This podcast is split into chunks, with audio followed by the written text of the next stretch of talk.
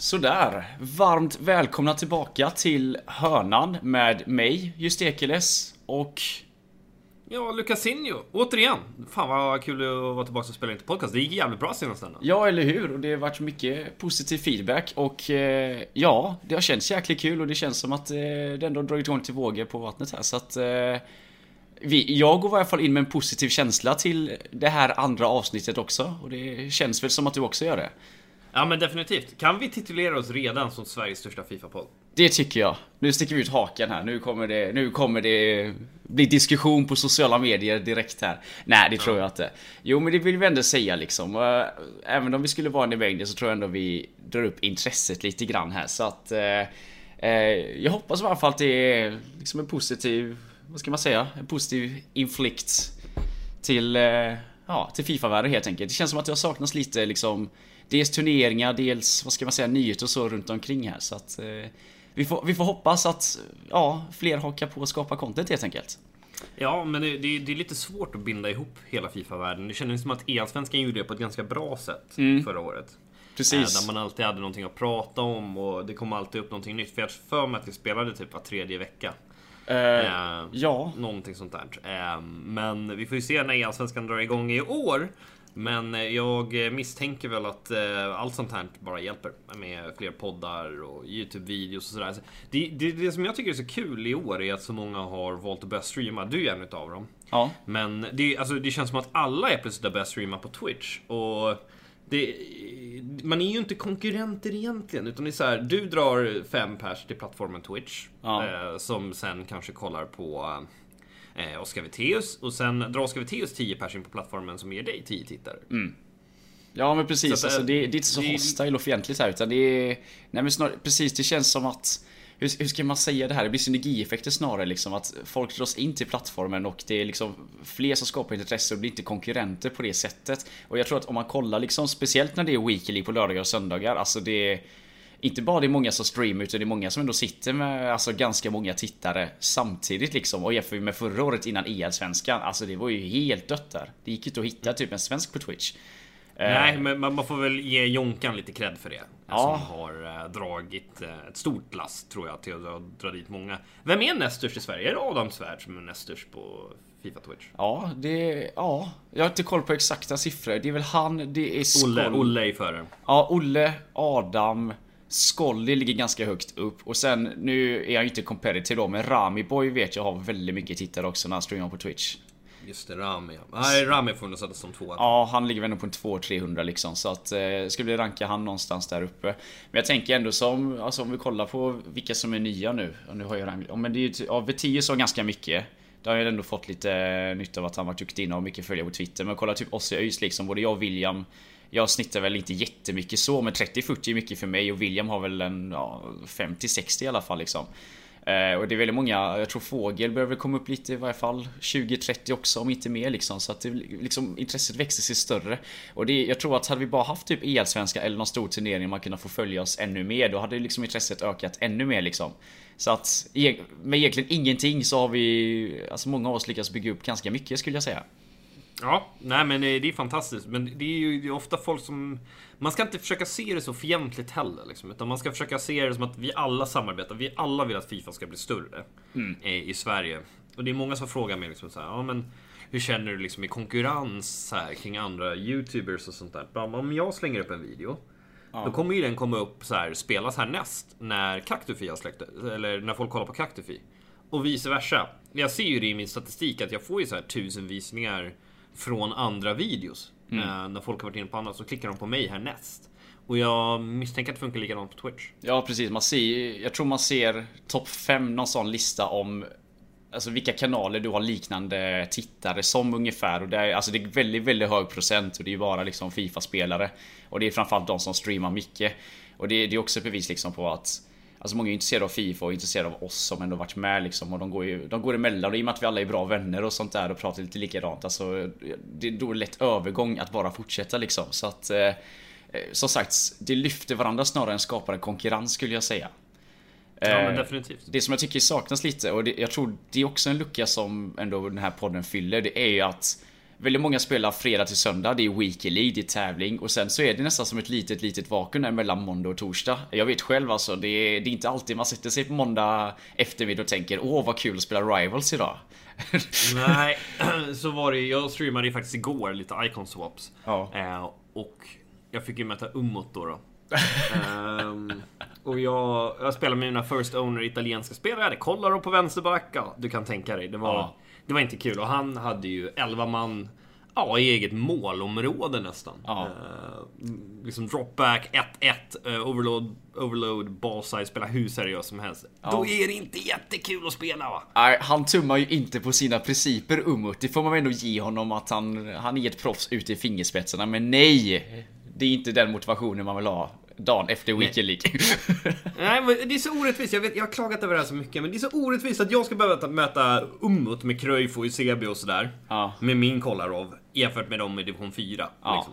Jo precis, men jag tycker alltså hela grejen, om vi nu ska snacka Icosops lite snabbt, alltså att lägga det i Rivals Jag köper idén om att du ska behöva grinda för att få dem, men Rivals är helt fel ställe att lägga det på För att hur ska man, det, det är så svårt att få ihop det här och liksom Till att börja med ska du ha ett lag som är slagkraftigt. Där är ju faktiskt vi i division 1 och division 2, vad ska man säga? Vi har ju fördel av att vi går bra i Weekly League och får väldigt mycket spelare Som går att använda i det här. De som Ja, slutar precis. kanske guld 1 och guld 2 har ju faktiskt ännu sämre lag än vad vi har. Eh, Så att vi som klagar här uppe, vi ska nog inte ens tänka på vad de i division 4 och 5 klagar på när de inte ens har typ ett helt lag av Serie A-spelare. Så att... eh, Ja, jo, ja, men ja. samtidigt, de, kan ju de möter ju inte Schullit och Eusebius hela tiden och möter världens bästa Playstation-spelare för tillfället. Nej, alltså jag köper det, men de möter ju spelare som för dem, alltså som lag som för dem är väldigt bra och så gnetar de runt med kanske Ja vad finns det för andra odugliga vänsterbackar där? Ja men de har väl typ eh, ja, De Chiglio som vänsterback liksom. Ja. Ja. Nej, jag förstår. Nej, men det, det, det är tufft för alla, men jag tror Ja. inte att någon vill ha det där i Rivals. Nej, precis. Och därför måste jag ändå hylla beslutet igår när de släpper Daniel James kort. Visst, Squadbrothers är inte kul, men jag är taggad på att göra Daniel James-kortet inför eh, ja, nästa event för att det går att göra. Jag behöver inte sitta i Rival så jag kan räkna ut tiden det tar att göra det kortet. Och det, det, det är inga Rivals-matcher överhuvudtaget? Nope, det är eh, alltså vanliga matcher och sen så är det vissa Squadbrothers matcher så du kan tekniskt sett lösa allting i Squadbrothers om du vill. Mm. Schysst ju. Mm, så det ska de faktiskt ha beröm för. Så. Ska vi hålla oss lite till agendan då kanske? Nu har vi ändå småpratat om allt annat. Säga? vi borde, vi borde sitta ner och prata lite mer så att vi bara, ja, nu måste vi prata om det här för vi svävar ju iväg alldeles för mycket. Ja, jag håller med. Men eh, då går vi till första punkten då som vi eh, planerat att komma till och det var en turnering i helgen, söndags närmare bestämt på Inferno online i Stockholm. Det var Fotboll Expo Open, har för mig att den korrekta benämningen på turneringen var. Eh, det var egentligen en eh, fotbollsgala eller fotbollsmässa som skulle utspela sig på Friends Arena. Den blev inställd så att då flyttade vi turneringen till eh, Inferno online i Stockholm.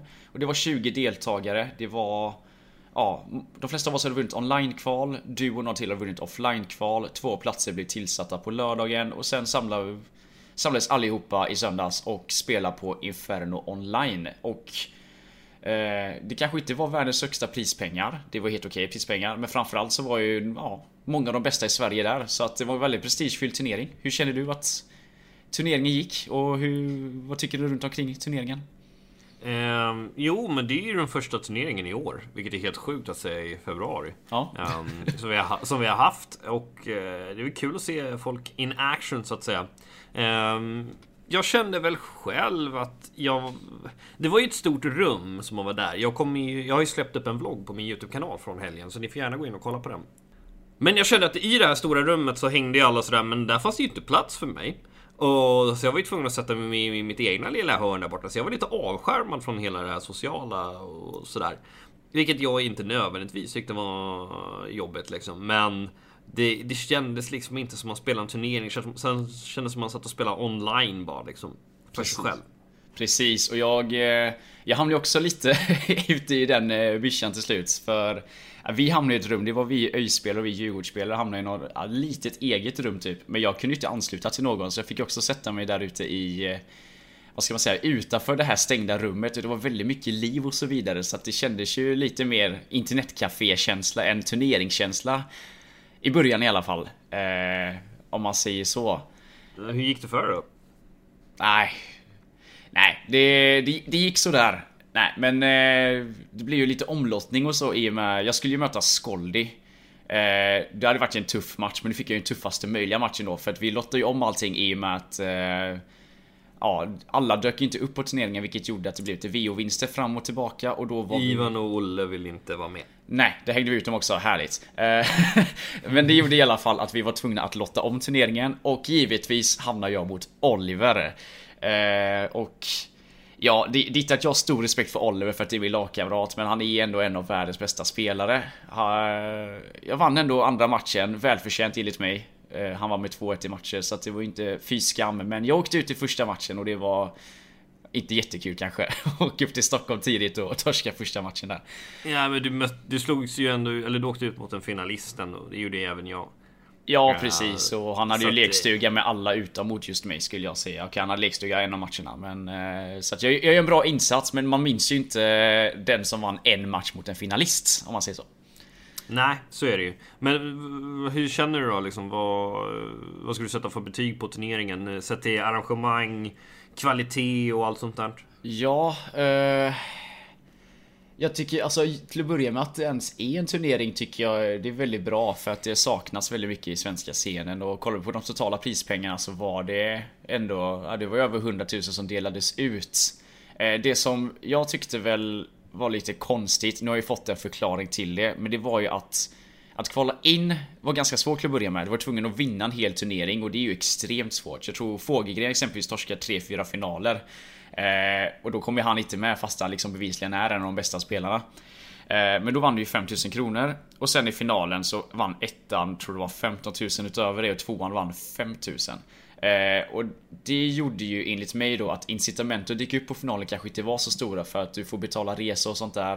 Eh, det är väldigt svårt att sluta topp 2 när du liksom tävlar mot de bästa i Sverige.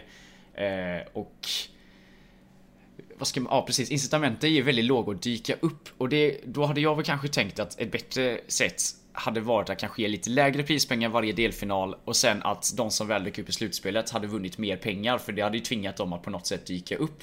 Men det fanns väl en förklaring till detta? Ja, det är ju så här tyvärr att för en två år sedan, två, tre år sedan i, samar eller i samband med att EA Eh, startade upp sina kupper och sådär. Så valde de att sätta en blockad på alla Fifa-turneringar. Så du får inte ha en Fifa-turnering om du inte betalar en licens till EU. Jag misstänker att den här licensen kostar en hel del pengar.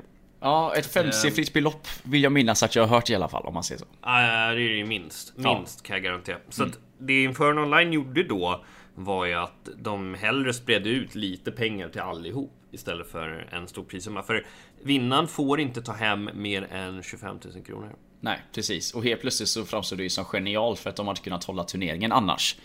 Så där får jag faktiskt ge beröm till dem. För att, eh, ja, jag gick ju från att vara helt oförstående till väldigt förstående. Så att eh, helt plötsligt så var det ett helt annat sken då. Polletten eh, trillar ner. Ja, precis.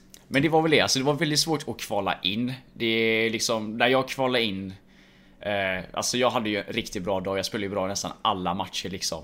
Och jag menar, två veckor innan gick jag till semifinal och kände att då förtjänar jag mer att vinna än liksom då. Så att det var väldigt svårt att kvala in. Men det är klart, de bästa spelarna ska ju vara där. Alltså vinner man turnering så förtjänar man att vara där. Vinner man inte turnering, ja men då hade man inte hållit hela vägen kanske. Eh, och sen var det, det jag kände när jag var på Inferno Line var att det, jag kan inte värma upp exempelvis för att mitt PS4 funkar inte att ansluta mot någon. Det var ont om plats och lite sånt där liksom. Så att det var väl... Det känns lite så här spontan lösning om man tänker just när vi var där. Och just att du och Simmy fick väl också sitta utanför i och med att det inte fanns eh, plats riktigt. Och det var ändå lite... Ja men det var ändå ganska hög ljudvolym och sånt väl inne i rummet också. Så det var... Det var väl det i så fall. Att det, det, det, kan väl uppfattas lite som negativt. Men jag är ändå, ändå positivt att det är en turnering och att man får gå ut till Stockholm och ändå träffa alla tycker jag. Mm, för mig som Stockholmsbo så var det ju rätt bekvämt med att bara glida ner en söndag liksom, och spela. Um, jag har ju väldigt nära till Inferno Online också. Vi tränar ju en del där i AIK uh, mm. och spelat en hel del Weekend Leagues och sådär. Men jag är ändå nöjd med min prestation. Uh, jag slutar topp 4, vilket jag tycker är väldigt respektabelt ja, om, om inte annat. Ja, du vann väl uh, dessutom första matchen mot Yassin som faktiskt sen gick och vann hela turneringen. Så jag menar, det är ändå marginaler om man säger så. Ja, jag har ju highlights på min video där ni kan gå in och kolla på exakt hur det såg ut. Men jag, i semifinalen då mot Yassin, jag vinner första matchen efter att han... Ja, det händer typ ingenting på hela matchen. Sen gör han ett misstag i 89 minuten när han passar min forward. Och jag gör 1-0. Eh, och sen i andra matchen tycker jag att jag är bättre. Eh, men han, eh, han lyckas vinna den efter ja, två riktigt fina löp från hans eh, Ronaldos plural. Mm. och eh, i tredje matchen så är han klart bättre än mig och vinner den rättvist. Ja, Fan, du, du tummar ändå på rätt och spoilar din egen video, det får jag ändå ge dig. ja, nej men jag... Nej, ni, ni, gå, in, gå in och kolla de målen för att det, jag tycker det säger en hel del om professionell Fifa. Nu, nu liksom, det här är ingenting mot Yassin, han var skitduktig, han förtjänar att vinna liksom.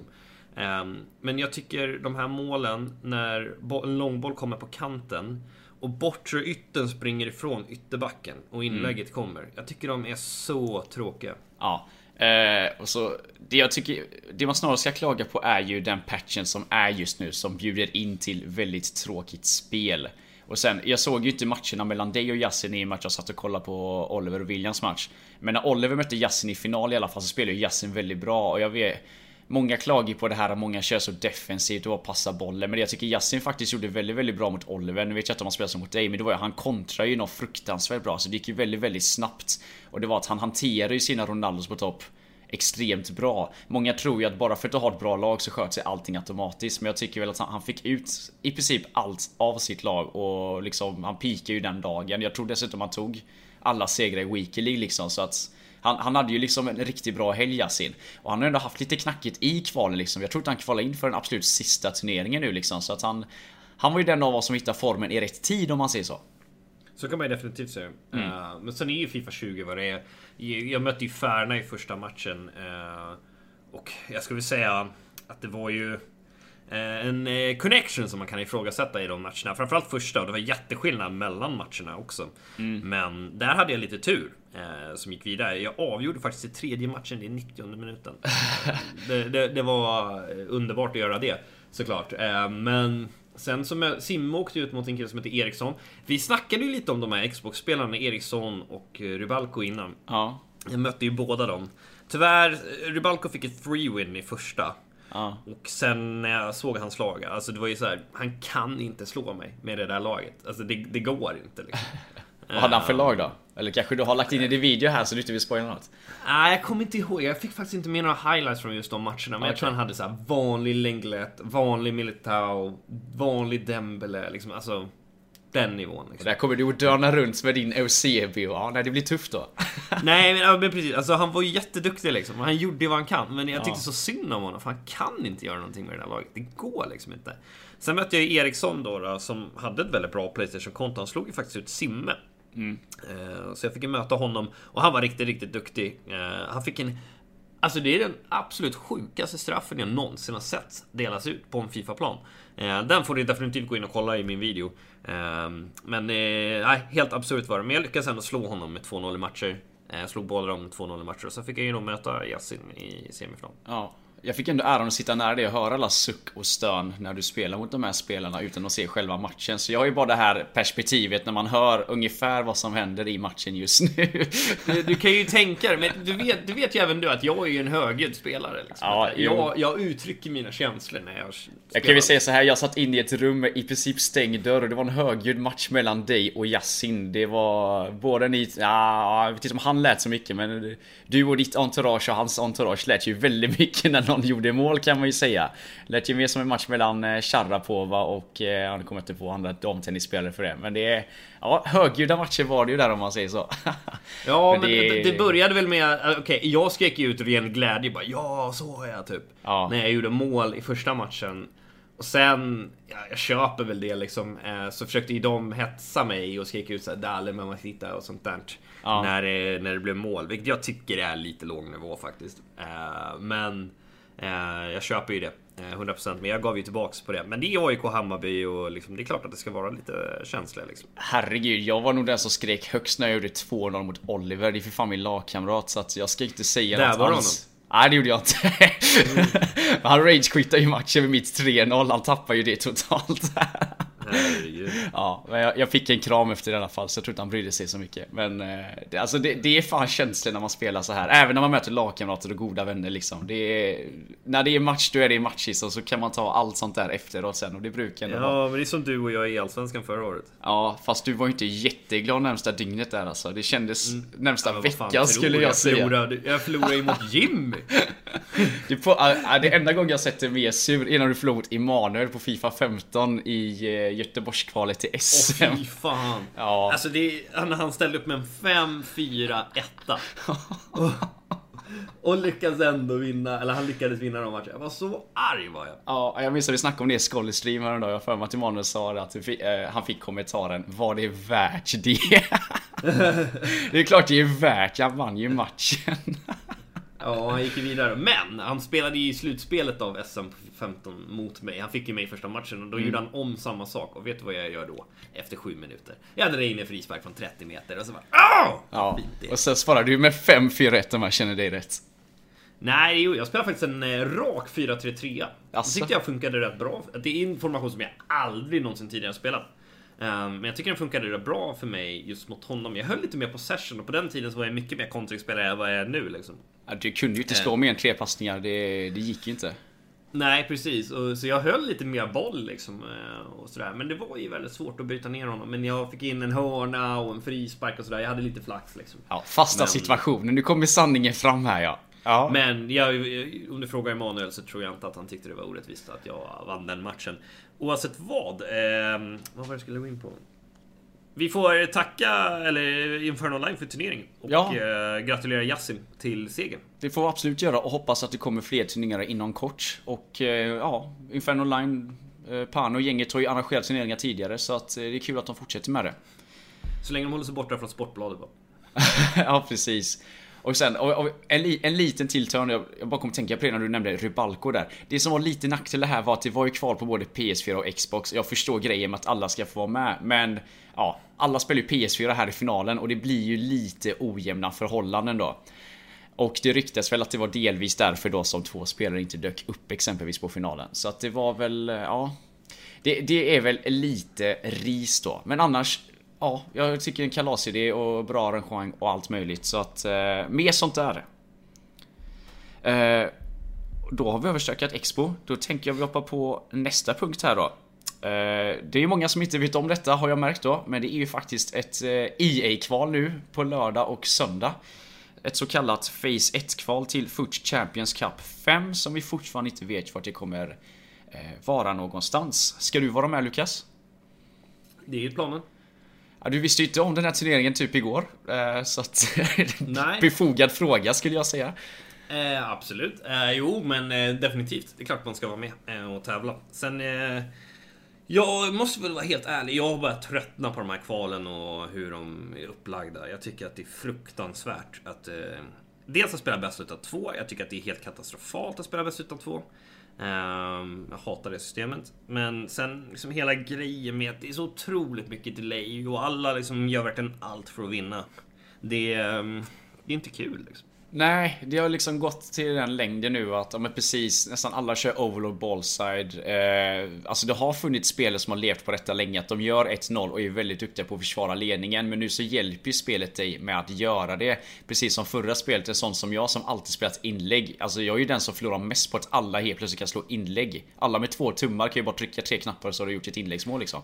Jag har tänkt lite på den här balansen. Så här, eh, för till exempel på Fifa 18 så var det väldigt, väldigt bra att kontra och slå djupledsbollar. Ja. Vilket borde ha passat mitt spel liksom. Men jag har tänkt på det att det är svårt att säga om det ger dig en fördel eller en nackdel. Säg att jag är bra på kontra till exempel. Och Ja. på spelet så är det väldigt effektivt att kontra. Helt plötsligt kan alla kontra och då är ju hela min styrka helt cancelled. Ja. Ehm, Men om det är tvärtom, att man inte alls kan kontra som i år. Ja. Hur, då är det också en nackdel. Ja, alltså jag försöker resonera fram och tillbaka. Jag är väldigt sån som... Jag hittar inte liksom min ståndpunkt i det här. Liksom. Nej, och jag själv som, jag gillar ju att växla tempo väldigt mycket. Så jag resonerar ju som så att ett spel som är väldigt långsamt passar mig väldigt väl. För att jag kan höja tempot mycket mer än vad en vanlig eh, spelare kan. Vilket borde gynna mig på ett sätt. Men så nu då när det här gameplayet gör att det går segt att passa men spelarna står helt rätt. Då, det är liksom ändå vissa, vad ska man säga, vissa nobs man måste skruva på lite mer innan det faktiskt blir sådär. Eller som förra spelet då att Eh, det gick liksom inte att, eller alla kunde slå inlägg snarare och då försvinner, de som är duktiga på inlägg, alltså de, konkurrensfördelen försvinner ju liksom. Helt plötsligt har man ingen edge längre. Så att det, det, känns som det, precis den här balansen försvinner ju liksom att alla styrs åt att spela på ett och samma sätt. Nu har jag ju lärt mig lite att börja spela det här kantspelet som nästan behövs för att möta overload ballside liksom. Men det är fortfarande så att motståndaren kompenserar väldigt, väldigt mycket. Har man tillräckligt bra spelare så går de ändå dit och täcker bollen. Så att det är ett intressant resonemang faktiskt. Och det, det känns som att många av oss som var duktiga typ Fifa 17 liksom, vi har ändå tappat mycket av vår edge för att vår edge är inte lika tydlig längre. Nej men om, om, jag gillar ju inte att bli jättepolitiskt eh, allt för ofta nu för tiden, även om jag gillade det i mina yngre år. Men Jordan Peterson säger någonting som är väldigt, väldigt intressant. Och han säger det att eh, desto mer fritt val du har för alla, desto mer kommer valen skilja sig. Eh, så att om du har ett balanserat spel, då kommer du ha olika typer av spelstilar. Du kommer göra det mycket mer intressant att titta. Så att till exempel Ivan som alltid har varit en possession-spelare, det kommer ju synas tydligare att han är det i ett balanserat spel än vad det gör i år. För att just nu ser det ut som att vem som helst... Det, det, man ser liksom ingen skillnad på om det är Jimmy eller Yasin som spelar. Nej, precis. Har du tänkt på det alltså? Innan Fifa 17, Fifa 17 kunde man fortfarande se det, men från Fifa 18 och framåt, kan du, om, om du ser på två spelare, utan att veta liksom var de slutar i Weekly och sånt där, kan du se vem av dem som försvarar bra och vem som inte försvarar bra? Om du bortser från Fifa 18, 19, 20? Nej alltså om vi bara räknar Fifa 18, 19, 20. Alltså i de här tre spelen. Kan du se om de försvarar bra eller försvarar dåligt? Det är betydligt svårare än vad det var i tidigare utgåvor, ja. Ja, jag tycker Fifa 20, då det, alltså, nu, är det, nu ser man det lite mer. Man, man ser ändå vissa mönster, att man förstår AI på ett sätt. Men Fifa 18 och 19, liksom, det, du, kunde inte, du kunde inte se skillnad på någon som försvarar som var topp 100 eller guld 1. Det, det var helt omöjligt. De skillnaderna försvinner liksom och det har ju med det att göra också det här att du kan inte skapa ditt eget spel utan spelet tvingar snarare in dig och spela på ett visst sätt. Och den som snabbast förstår detta och den som utnyttjar detta bäst, lite lite bättre än alla andra, är ju den som kommer vinna. Ja, men det, det är så det är. Um, sen, jag, jag hade tyckt att det var intressant att om alla skulle börja spela Fifa 17 igen och verkligen se hur, hur om det hade gjort någon skillnad eller om alla hade spelat meta, low driven, uh, bara hitta R-krysspassningarna inne i box liksom. Uh, är det så att spelarna har blivit så pass mycket bättre än vad de var för tre år sedan?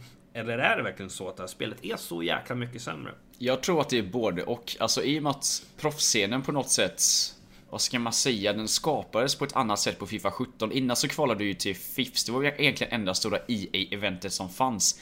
Och det gick ju ut på, ja inte Fifa 16 då, men innan Fifa 16 och Fifa 15 så gick ju detta ut på, och det här är faktiskt helt sinnessjukt när man tänker på detta i retrospekt. Du skulle spela 900 matcher på en månad. 900 matcher skulle du spela! Och den som vann flest matcher kvalade in. Ja, och det här var ju helt vanliga matcher liksom, och det var ju... Ja, jag, jag kommer absolut inte hänga ut några namn eller något sånt där, men jag vet ju att det fuskades ju en jäkla massa på dessa. Det fanns DDoS-attacker, det fanns att flera spelare spelade på ett konto för att det är omöjligt att någon hann med 900 matcher. Jag vet inte vad EA tänkte där. Men jag, jag, tror, jag tror inte att det är fysiskt möjligt att spela 900 matcher. Nej, nej, nej, nej. Det går inte. Det är, nej, vad är det om dagen? Det är 30 matcher om dagen liksom. en weekend om dagen utan break i en månad. Ja, och så lägger vi in det här faktumet då att det fanns ju, ja det kanske var någon som var Fifa Pro liksom, men annars, vem har möjlighet att spela 900 matcher på en månad? Jo, men det är någon som tar liksom tjänstledigt från jobbet en månad eller någon som går i skolan. Ja, det blir ju så himla, himla skevt. Sen på Fifa 16 så ändrade de ju det, så nu är det ju... Då var det samma system som man har i Virtual Bundesliga idag. och det är att du spelar 90 matcher istället. Eh, och så möter du bara bra motståndare och nått en viss nivå typ, så att eh, då tar de ut de fem bästa därifrån. Men sen Fifa 17, då boomar ju det här verkligen med Foot Champions och allting och att du kunde bygga ditt eget lag och du kunde se ranking och sånt på ett annat sätt. Så, och om du tänker på antal, vad ska man säga, Fifa-klubbar som finns idag. Alltså bara i Allsvenskan så har vi ju ja, ungefär 20 stycken klubbar som är aktiva. Hur många var det för några år sedan? Ja men det var Hammarby var väl tidiga på boll och Jönköping Södra typ liksom. Det var ju de som fanns. Tyskland, det är ju till och med tredje divisionsklubbar som liksom har Fifa-lag där. Så som vi... Om vi ska använda distinktionen att ett Fifa-proffs är någon som har prestationskrav och tävlar i det snarare än någon som lever på Fifa. Då finns det en jäkla massa Fifa-proffs idag. Och det gör ju att många spelar väldigt seriöst, man, eh, man utnyttjar, eller vad ska man säga, snarare man kollar på YouTube-videos, du analyserar det själv, du har liksom coacher som sitter och kollar på det och ger dig tips. Det är klart att det blir professionellt på ett annat sätt. Och det gör ju att det blir mycket tajtare. Men man får även ha med aspekten att spelet är väldigt, väldigt monotont och alla spelar på samma sätt. Det är så svårt att se skillnader. Så att... Det är väldigt lätt att bli bra också. Ja. Så att, alltså, förr i tiden så krävdes det ju alltså, år utav träning för att kunna tekniskt kunna utföra allt som du såg på planen. Um, alltså i att kunna läsa spelet. Det är mycket lättare att bli bra på green time än att kunna läsa passningsvägar. Precis, och även om du läser passningsvägar så känns det som att AI någonstans jobbar emot dig. Alltså jag har tänkt på det, så många gånger som man sitter och kollar på någon sån här match efterhand och tänker vad gör min motståndare? Vem slår den passningen in i mitten där jag har tre centrala mittfältare som står och väntar på bollen? Bollen går fram och sen så bara matar den iväg en ny passning liksom blindside och den går tunnel. Och det är mycket sånt där liksom att man belönar dumma beslut på ett helt annat sätt. Så om man svarar på din fråga, om vi hade gått tillbaka till Fifa 17 och gjort det här så tror jag att det har varit väldigt tufft att sluta, alltså väldigt många fler hade tagit 40-0 än vad som gjorde det på den tiden men det hade liksom ändå varit mycket mer skillnader i Det hade varit fler tier som man säger så nu är det väldigt många som tillhör tier 1 och tier 2 om man skulle dela upp Fifa-spel efter det. Det hade inte varit det på Fifa 17 eller tidigare tror jag. Nej, och jag, vi har ju pratat om det lite tidigare med hur pass svårt det var ändå att kvala in på Fifa 17. Alltså hur bra man egentligen behövde vara. Ja, jo. Um, det, alltså på den tiden, folk hade inte lika bra lag heller. Du får ju tänka på att det fanns inte ikoner. Så fram till Team of the Year, då spelade du med en vanlig Ronaldo, vanlig Suarez eller vanlig Bale. Mm. Och du mötte ofta lika bra lag i Weekend League. Och du spelade 40 matcher, vilket är en stor skillnad från 30. Jo precis och framförallt så var det ju att man belönar ju de som spelade bra. Du behövde inte lägga in så mycket pengar och sånt där. Idag finns ju de som knappt lagt in en krona på spelet och slutar minst 27 varje vecka och ändå gnetar omkring med ett dåligt lag så de kommer ju aldrig ha en chans att kvala in. Och det tycker jag... Nej, det, det, är, alltså, det är det. jäkligt unfair. Alltså slutar du minst Elit 1 varje vecka då ska du ändå ha ett lag som du ska kunna konkurrera med. Det är... Definitivt. Alltså, jag, jag, jag känner ju även att jag ja. ligger efter i lagbygget. Ja. Jag har pumpat in 20-25 tusen i år. Ja. Jag har haft packlack, jag har packat bra spelare liksom. Inte i början, men på slutet. Jag packade liksom Mané, Team of the Year till exempel. Han är ju 2,5 mille liksom. Men Ronaldo nu för tiden, 90, 94 Ronaldo som alla har som kvalar in. Han kostar 7 miljoner coins. Mm. Precis, och alltså om man kollar på rent krasst nu Alltså största chansen att kvala in, nu kommer det här bli kontroversiellt alltså. Men jag tror att största chansen att kvala in till ett event Det är att skita i alla FIFA points Sitta och trada, trada, trada fram till vet du, december Och sen så gör du ett första försök på typ, ja men Foot Champions Cup 3 liksom för att om du tradar så får du ihop så jäkla mycket mer coins och det är bara att kolla om vi jämför. Vi har ju någon i vår gruppchatt där, eh, David som liksom, ja nu har jag haft lite packlack också. Men han har ju liksom mer transfer profit än vad du har. Han, han sitter bara och tradar och tradar hela tiden. Det, det ska ju dock sägas att jag har ett mycket bättre lag än han. Ja, jo det har du ju såklart liksom. Men fortfarande, alltså han har ju inte ägnat så mycket tid åt att spela spelet liksom. Men om han skulle börja spela idag så har ni ungefär jämlika lag fast du nu ändå lagt in de här pengarna. Men det är klart att du måste haft ett bra lag hela tiden för du vill ju tävla hela tiden. Och spelar man inte för december så har du liksom, då ligger du bakom proffsen som spelat varje dag liksom. Du har en sån jäkla uppförsbacke. Så det finns ju för och nackdelar med det också. Men rent krast, alltså blir man bra på att trada istället, alltså du hade ju haft så mycket bättre lag, men du hade fått offra så himla mycket.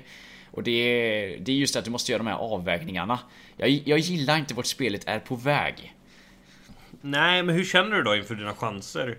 I Phase 1 då, då Elin? Ja, i Phase 1, alltså det är så svårt att säga för det är som du säger, om vi nu ska diskutera vet du, själva upplägget där. Du nämnde ju det att det är ju bäst av två som spelas nu. Och det är inte bara bäst av två utan man hoppas att det skulle vara Swiss då och det är det ju inte såklart. Utan det är ju double elimination vilket innebär att eh, eh Ja, du ska vinna sju eller åtta matcher tror jag för att ta dig vidare till Phase 2. Förlorar du en match så kommer du till en losers bracket och där förlorar du första matchen så måste du vinna typ 14 matcher till. Eh, vilket är väldigt köttigt och det gör ju att du är lite beroende av att ha en hyfsat lätt lottning i början för Säg att du möter en bra spelare i första matchen, det spelar ingen roll hur bra du är, du kommer att ha jäkligt tufft de nästa 13 matcherna. Det kommer ta på dig mentalt. Eh, så att jag menar fokus, vinner man fyra första matcherna då ser jag definitivt att jag har en chans även om jag skulle förlora min femte match. Men torsken av de första två, det alltså, spelar ingen roll hur bra jag spelar, jag kommer vara så död i huvudet i slutet av dagen. Uh, alltså det är tufft, jag känner mig i bra form. Jag är så här, ja, jag behöver nog, jag behöver ha min bästa dag hittills för att liksom ha en chans att ta mig vidare. Jag känner samma sak. Um, jag, jag har haft lite problem, problem mentalt för att jag, jag känner liksom inte att det är värt det. Utan så att jag ger liksom upp mentalt innan det ens har börjat. Liksom. Mm, precis, och jag, alltså, jag känner själv, jag har ju knappt spelat det här spelet särskilt mycket sen december egentligen. Det har varit lite att vi, vi streamade Pro Club, äh, eh, inte Pro Club, vi streamade E-Club snarare med ÖIS. Jag jobbade rätt mycket i december, sen januari så var jag och Oliver iväg i Atlanta och vi gjort lite event och sånt där så jag har inte spelat så mycket. Men förra helgen gjorde jag ju alltså mitt sämsta resultat någonsin i Weekly League. Så nu har jag suttit och verkligen spelat pissmycket varje dag i alltså, alltså två veckor och nu känner jag ändå att men nu är jag uppe på nivå men det är som du säger, man är inte jättetaggad när man känner det här att det är lite kass connection, alla spelar jättedefensivt. Du får liksom ingen möjlighet att träna för du känner ju knappt på bollen. Utan du sitter ju bara och tränar på det mentala typ. Så att eh, ja, det, man det, det lite efter om man säger så. Ja, men det är ju så. Uh, nu, nu, nu har vi varit väldigt negativa i avsnittet. Uh, och det vill man inte vara. Jag vet att vi fick ju en fråga i veckan. Vad är det bästa och det sämsta med att vara Fifa-proffs? Ja. Um, och jag tycker att vi har täckt den frågan rätt mycket. Det är skitkul att tävla. Ja. Typ såhär inför online. Man känner det adrenalinet igen. Eh, man tjänar pengar på det. Det är kul att alltid kunna slå polarna och så vidare. Men det, det är inte kul att sitta och spela de här kvalen. Alltså det är, det är ju ändå på bekostnad och ångesten. av... Ja men precis, alltså det är på bekostnad av... ska inte säga den psykiska hälsan för det låter så himla dramatiskt men lite så är det faktiskt liksom att det är det är väldigt stressigt och man känner liksom att, att tävla nu, det, det, är liksom inte exakt lika kul som det var för några år sedan liksom. Där du kunde sitta och i en match och tänka att det här är kul liksom. Du, nu möter jag en av världens bästa spelare. Nu möter, eh, känner du mer att oh, nu möter jag han med det laget igen. Du vet, du vet precis hur han spelar men du vet att det finns liksom hur, hur bra du än försvarar så kommer det komma någon boll som trillar igenom typ. Ja, precis så, ja. precis så. För på den tiden så var det så här, en av världens bästa spelare. Vilken jävla utmaning. Ja. Och så vet man att jag gör ett misstag så blir det mål. Mm. Så är det ju fortfarande, men nu kommer målen trots att du inte gör misstag. Mm, exakt. Um, och det är ju det, är det som är det tråkiga. Alltså, förr i tiden var det så här, jävlar vad man utvecklas när man möter bra spelare. Nu är det så här, jag visste att jag skulle göra det där. Jag går dit, eller jag tänker det där. Jag försöker göra någonting åt det. Min AI går bort sig, eller hans AI slår ut min och så vidare. Ja. Alltså det är... Det är... Det har spårat ut på så många sätt, men det kan ju ha att göra med att uh, de har blivit så pass mycket bättre spelare så att man är så mycket bättre på att utnyttja dålig AI. Jo, men det är inte bara det jag tror det är mer Alltså jag tror vi diskuterade, det var ju ett bra tag sedan, men det var typ att när man spelar de tidigare spelen, det kommer inte ihåg vad du sa, du hade ganska kort tid, men du sa att det tog väl kanske att två månader för dig att lära dig hur ett Fifa-spel fungerar, det har för mig att du sa. Mm. Ungefär två månader. Jag känner väl att ja, men jag behöver kanske lite mer tid fram till jul eller något sånt där. Nu känner jag typ, alltså efter några veckor att okej, okay, nu har jag fattat hur det här spelet går till. Sen är det klart att med varje patch så kommer det nya saker som är OP, men man lär sig väldigt, väldigt snabbt nu vad som är liksom vad man behöver kunna för att vinna en match. Eh, så har det inte varit innan utan det var liksom en resa, man lärde sig nya saker hela tiden. Du mötte en motståndare som spelar helt annorlunda och så lärde du saker av det. Nu möter jag en motståndare som spelar helt annorlunda och så tänker jag, varför gör han det? Det är ju jättedumt. För att mm. om man inte spelar enligt det sättet som alla andra gör, man förlorar ju bara på det. Man tjänar inte på att vara unik eller ha sin stil längre. Och det är det som jag tror kan bli problemet om Fifa ska växa som e-sport. Vi har ju sett hur flera internationella stora organisationer börjar ge sig ur Fifa. Ja. Dels på grund av att det inte finns tillräckligt med prispengar, så finns ingenting att hämta.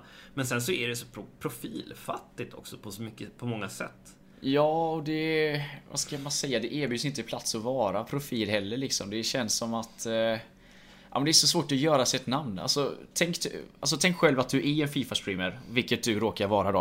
Eh, men det, det, finns ju två alternativ. Antingen så tävlar du i det, eller så gör du liksom content. Och content får jag ändå ge i att de liksom börj- de har ändå börjat liksom ge ut ganska mycket där men det är fortfarande väldigt Alltså det är inte så mycket variation utan de flesta gör väl ungefär samma saker. Men kommer vi då till tävlingsdelen, alltså jag, jag förstår att en sån som Kurt exempelvis hur kontroversiell han än är, jag förstår att han har många tittare för att han sticker ut där. Men annars, att bara kolla på gameplayet, det ser likadant ut på vem som helst. Man måste nästan vara lite, vad ska man säga, kontroversiell och tävla samtidigt för att locka folk. Och det, det, gör, det gör det så himla svårt. Alltså vissa vill ju bara spela spelet och då, då kommer man ju ingenstans liksom.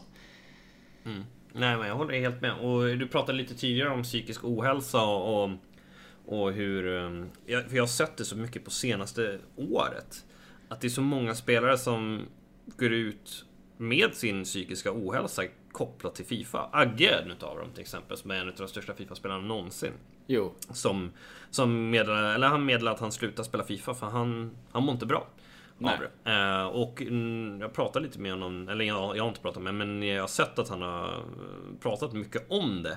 Eh, att han eh, mår så mycket bättre nu när han har släppt Fifa och bara kan njuta av att titta på det utan all den här ångesten och prestationskraven som finns liksom. Mm, precis, alltså jag, jag känner igen det så väl och det är just det här du vet när man förlorar en match och det är...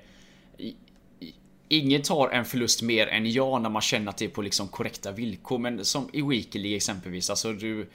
Det är så kast gameplay och du känner liksom att det finns typ inget man kan göra. Jag känner det även när jag vinner ibland liksom att jag vann, men var det verkligen värt det? För att det, man kunde liksom inte röra sig ordentligt.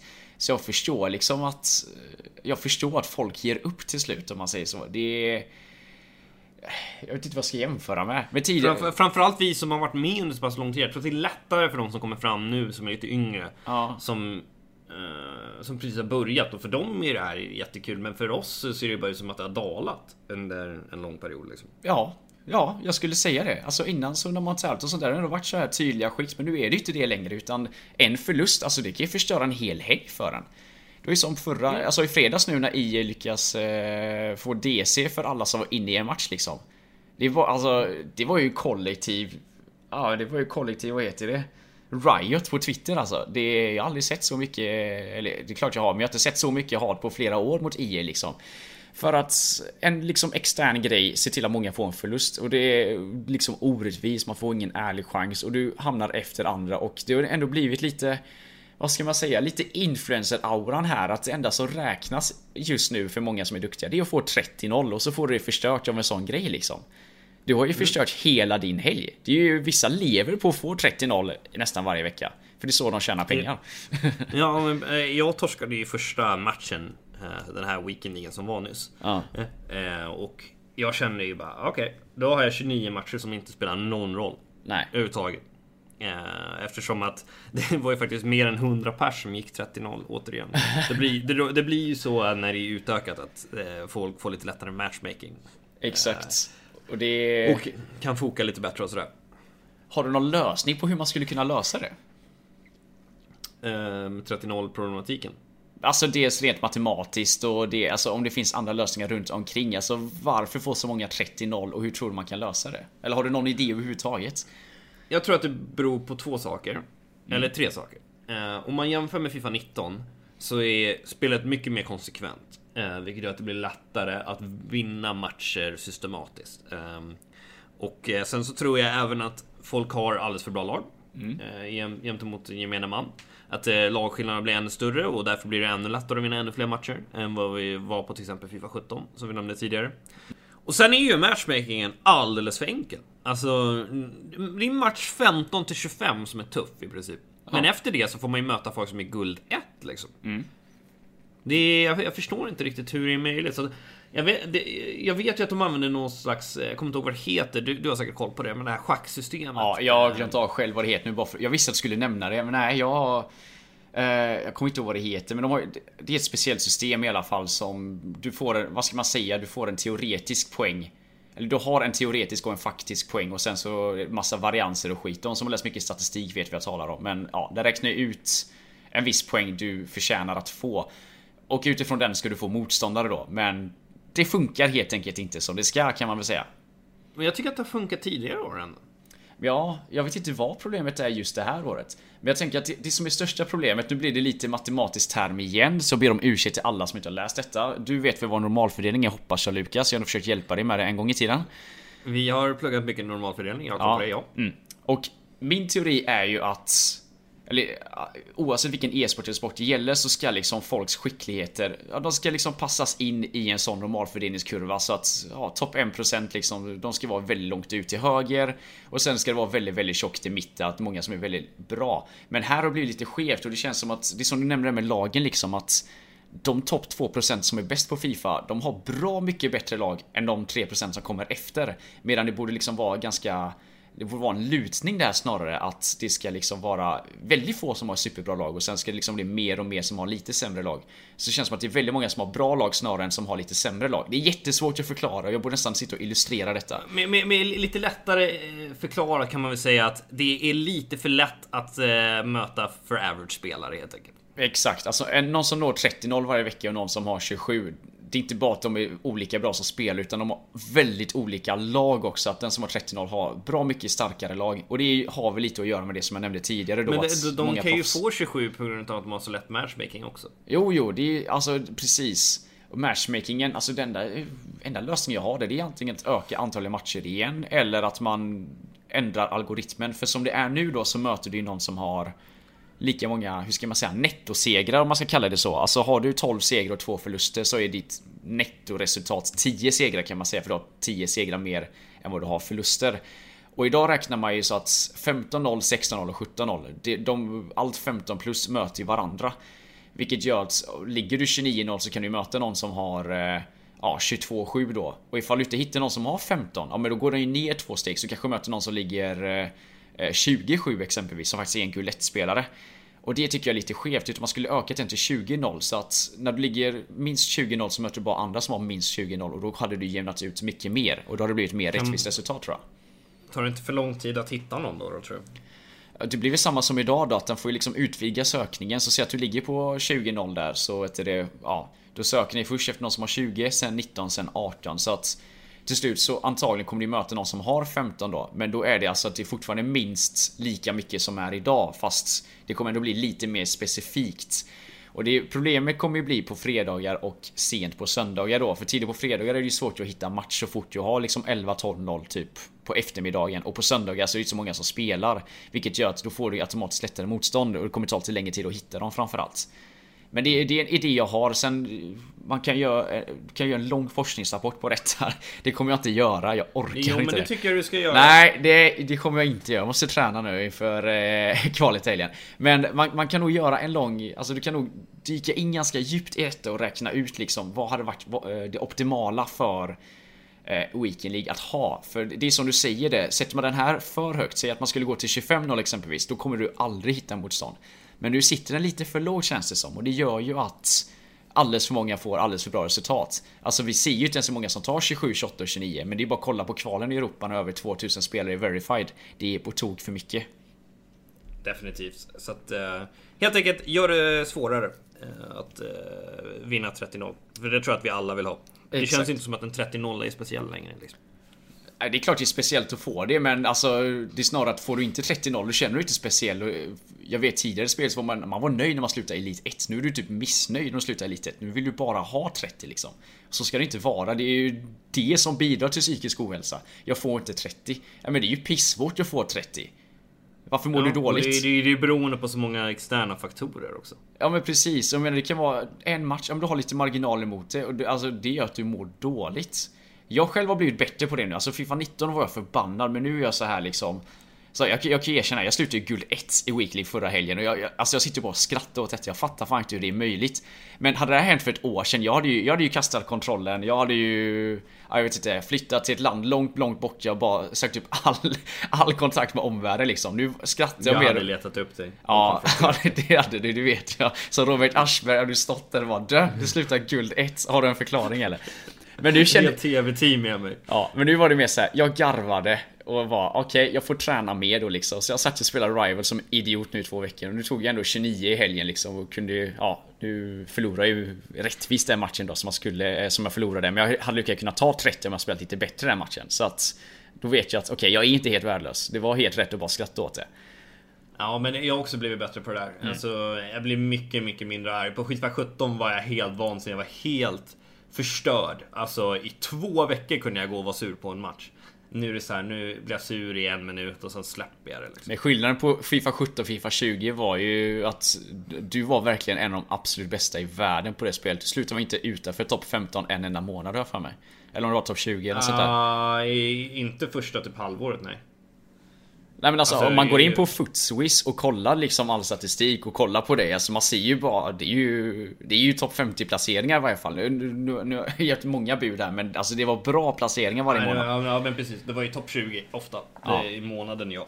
Eh, så att, eh, men samtidigt, jag slutade ju typ 40 förra månaden här för mig. Uh, i, i monthly. Så att, så jävla dålig inte, men jag var ju betydligt bättre på 17 i i jämförelse i alla fall. Jag slutade i tvåa i världen monthly, så här tia ofta liksom. Ja. Så att, um, jo, det är klart att det är skillnad. Um, samtidigt på den tiden så fick man ju så mycket DCs också, kommer jag ihåg. Ja, just det. Ja, ja. Typ som den här helgen då, alltså det var ju exakt samma grej. Fast det hände typ varje helg, så man var ju, alltså jag kommer ihåg, jag tog så många 39 där jag fick en DC. Ja. ja jag spelade ju inte en match efter klockan åtta på fredagar. Dels på grund av På spåret, väldigt bra program, måste bara säga det. Framförallt var det för, alltså mellan klockan 8 och klockan 11, någonstans där så började det ju balla ur med e IS-servrarna, det var väldigt många som spelade. Så man körde sina 10 första ganska tidigt på fredagen, sen väntade du till lördag innan du spelade, för fredagar var alltså, det var ju, nej det var varje vecka det var DCS. Mm. Jag vet Ralle Nej. som var fruktansvärt bra i Weekly på Fifa 17. Jag vet inte hur många liksom, resultat han fick förstörda av DCs på fredagar liksom och ändå fortsatte han spela fredagar. Nej det är absolut. ja det var tidigt det. Så att alla som klagar på den här helgen. Om ni inte minns Fifa 17 så är detta ett bra spel vad gäller servrar. Definitivt. Alltså för att jag har knappt fått en DC sen dess. Nej, alltså jag fick en DC för tre veckor sedan tror jag. Det var ju min andra match och det var så här, hopp. Det ledde med 4-0 i 89 Det kunde liksom väntat två minuter till åtminstone. Men då var det inte servern utan det stod att jag fick något fel på spelet. Och bara, hopp. Vad gör jag nu då? Då kan jag inte skylla på EA heller fast det kanske är deras spel ändå. Jag vet inte exakt hur det fungerar. Annars har jag inte fått en DC på två år. Ja, det är sjukt. Mm. Ska vi ta lite tittarfrågor? Jag skulle säga det. Ehm, eller tittarfrågor, det är ingen som ser oss här, men lyssnarfrågor då om vi ska vara lite... Hur vet korrekta. du att jag inte har installerat en kamera? Jag vet att du har installerat en kamera, men jag vet att du inte sitter och filmar dig själv nu för du... Du känns lökig. Oj. Nu dömer jag ut dig helt men du känns lökig. Lite taskigt. ja, med all rätt. Nej då. Eh, där du har rätt, jag kan inte anta det. Så att, då säger vi lyssnare också. Till lyssnare och hörare, så har vi, lyssnare och tittare heter det, så har vi faktiskt fått några frågor. Vi kan ju börja med den första då. Vad tycker vi om Future Stars-promon? Du kan ju få börja där, du har alltid bra resonemang. Eh, oj, nu blev jag helt uh, generad här. Nej men jag, eh, jag tycker att det har varit en bra promo. Det är en promo som jag sett fram emot. Jag vill ha fler Chelsea-spelare såklart. Jag hoppas att det kommer i andra batchen kanske. Kommer komma minst en kan jag garantera. Eh, ja, jag vill ju se Tomori och eh, Reece James. Tomori bekräftar. Är han det? Ja, eftersom idioten la ut en bild på Instagram med sitt Future Stars-kort i bakgrunden. eh, underbart. Ja, men Reece James tycker jag också borde komma. Så det hade varit kul att se, men oh. Tomori bekräftar, det är skönt att höra. Ehm, nej men jag tycker att den har varit helt okej. Okay. Alltså jag har ju insett att jag bryr mig mindre och mindre om de här promosarna för att det känns som att det är bara för att mjölka Pax. Det som är intressant nu är dock att det här är den bästa promon på länge den här säsongen. Jag är riktigt jävla imponerad kring alla de här korten som man ska uppgradera och sådär. Mm. Eh, så jag tycker det känns högintressant. Vi får se om jag gör dem. Ödegaard känns ju ändå intressant trots att han har två star weakfoot. Eh, sa ändå 5 star skillman. Så det känns ju som en användbar spelare. Ett kul kort att köra med om inte annat. Kämpigt kort du får bara känns det som. Det är mycket rivals matcher med lite sådär använda hans eh, vad ska man säga, 80 kort, 84 kort man har lite sånt där liksom. Så att det, det känns lökigt att lyckas få det kortet. Det är väl enda negativa där. Otroligt svårt, men men jag spelar med Kolar som vänsterback, så kan jag göra det så kan jag spela med Ödegaard. Det, det är korrekt.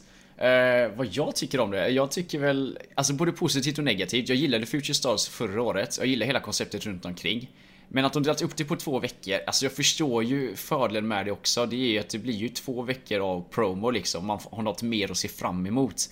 Men det kändes som att Kollar vi på de spelarna som kom nu i fredags, alltså det är inte jättemånga som går in i ett lag. Det är Joe Felix De är dyra. Ja, dyra är de också. Men om vi kollar typ Joao Felix som spelar i vet du, Atletico Madrid. Alltså, det är ju ett kort jag väldigt, väldigt gärna vill ha.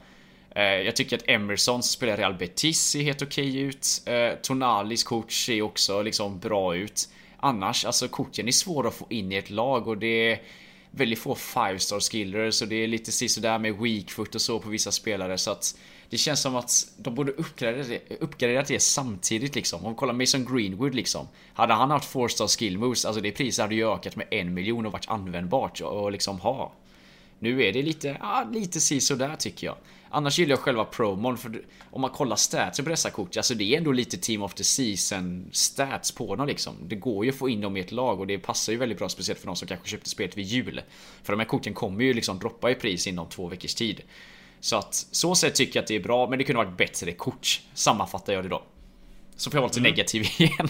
Ber om ursäkt. Ja. Men då kan vi ta nästa fråga. På torsdag då.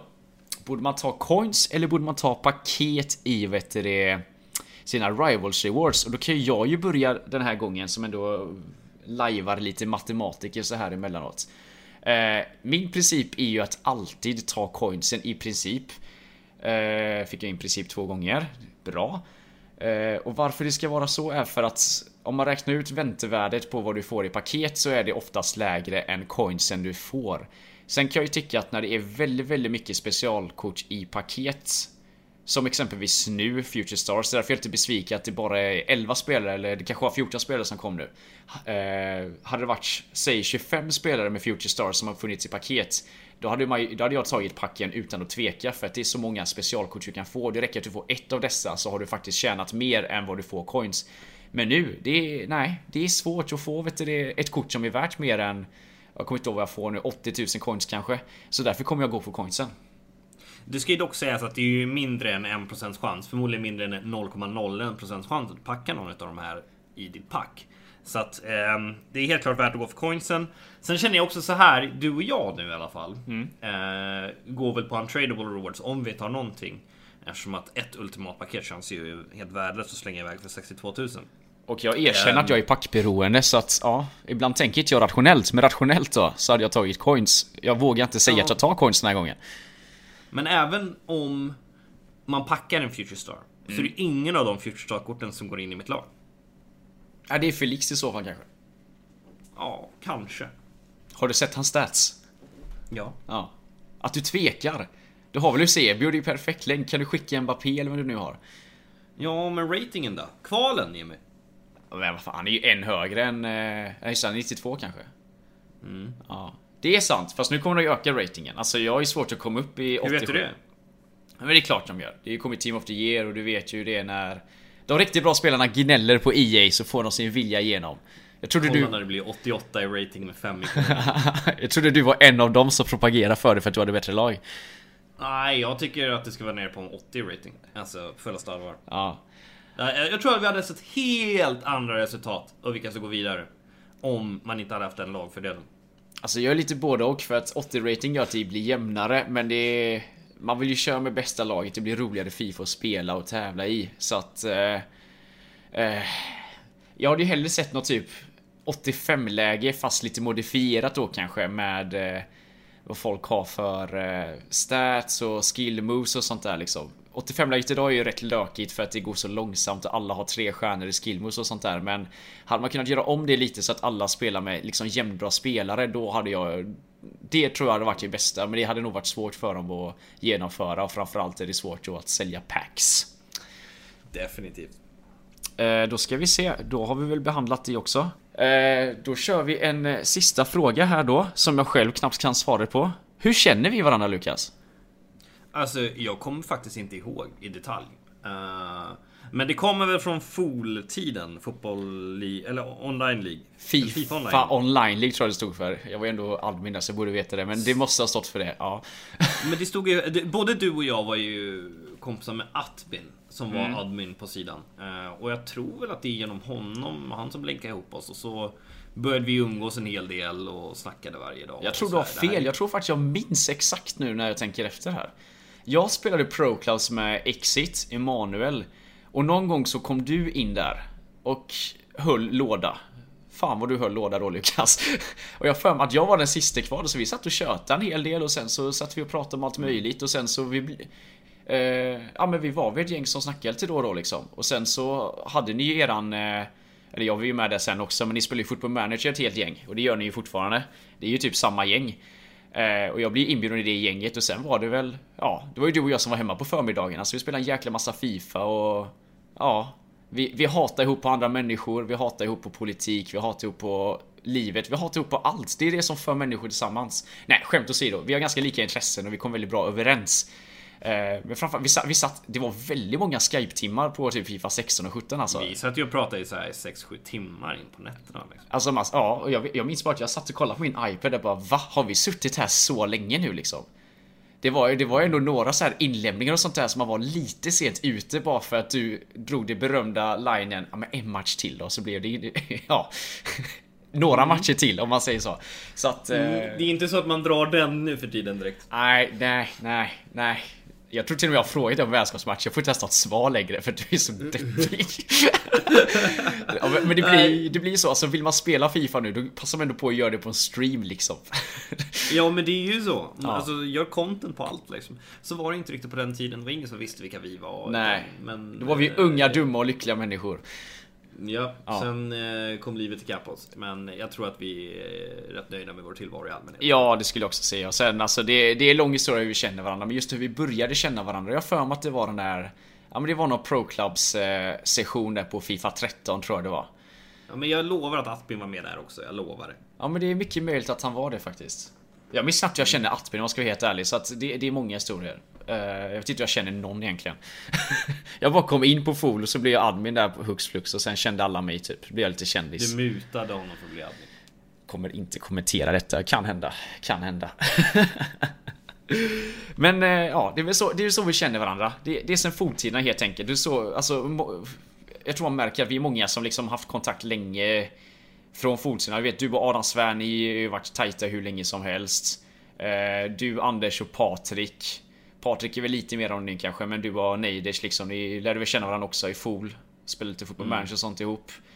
Uh, ja, det, det, är väldigt många i det gänget som har hållit ihop väldigt länge, just via Fool Sweden i alla fall. Så att... Uh, Shoutout till Atbin då som ändå höll ihop detta och ändå gjort att många av oss har skaffat vänner, får vi ändå säga, för livet och så vidare. Ja men det är ju så, vi, vi alla håller i kontakten och när vi är i varandras städer så ses vi ju ofta. Ja. En pik till mig där känner jag. Jag kommer inte ta mig ner till Halmstad i alla fall, men när jag var i Göteborg och du var hemma så ville du aldrig umgås. Eller du sa att du skulle och sen sket du. Ja, jag tänker mer på när jag var i Stockholm för två helger sedan där och var lite ja, trött. Den är fan ännu värre. Ja, det, det var silencio stampa från dig efter det kan jag säga. Ja, nej, det... Jag och Patrik vi satt där och drack lite vuxendricka och så Fan Jimmy är i stan och han är ju ledig ikväll. Det är klart att vi ska ringa in honom. Ja. Eh, och då får man ett svar. Nej, jag är trött. Tecken på att jag är gammal. Respektera det. ja, jag får göra det. Men det får väl avsluta dagens avsnitt. Kul att det blev lite personligt. Ehm, andra avsnittet av Hörnan. Ni får gärna följa oss på Instagram och Twitter. Där vi heter Hörnan Podcast. Ehm, så söker ni på Hörnan så borde ni hitta oss. Ni kan söka med Ö också. Det kommer automatiskt upp så ni inte sitter och kämpar med ett O. Kan sägas då. Mm. Och det är samma på mm. Spotify. Ni kan söka efter Hörnan och så ditt namn Lukas så kommer det upp. Jag satt själv och mm. krigade på Spotify nämligen.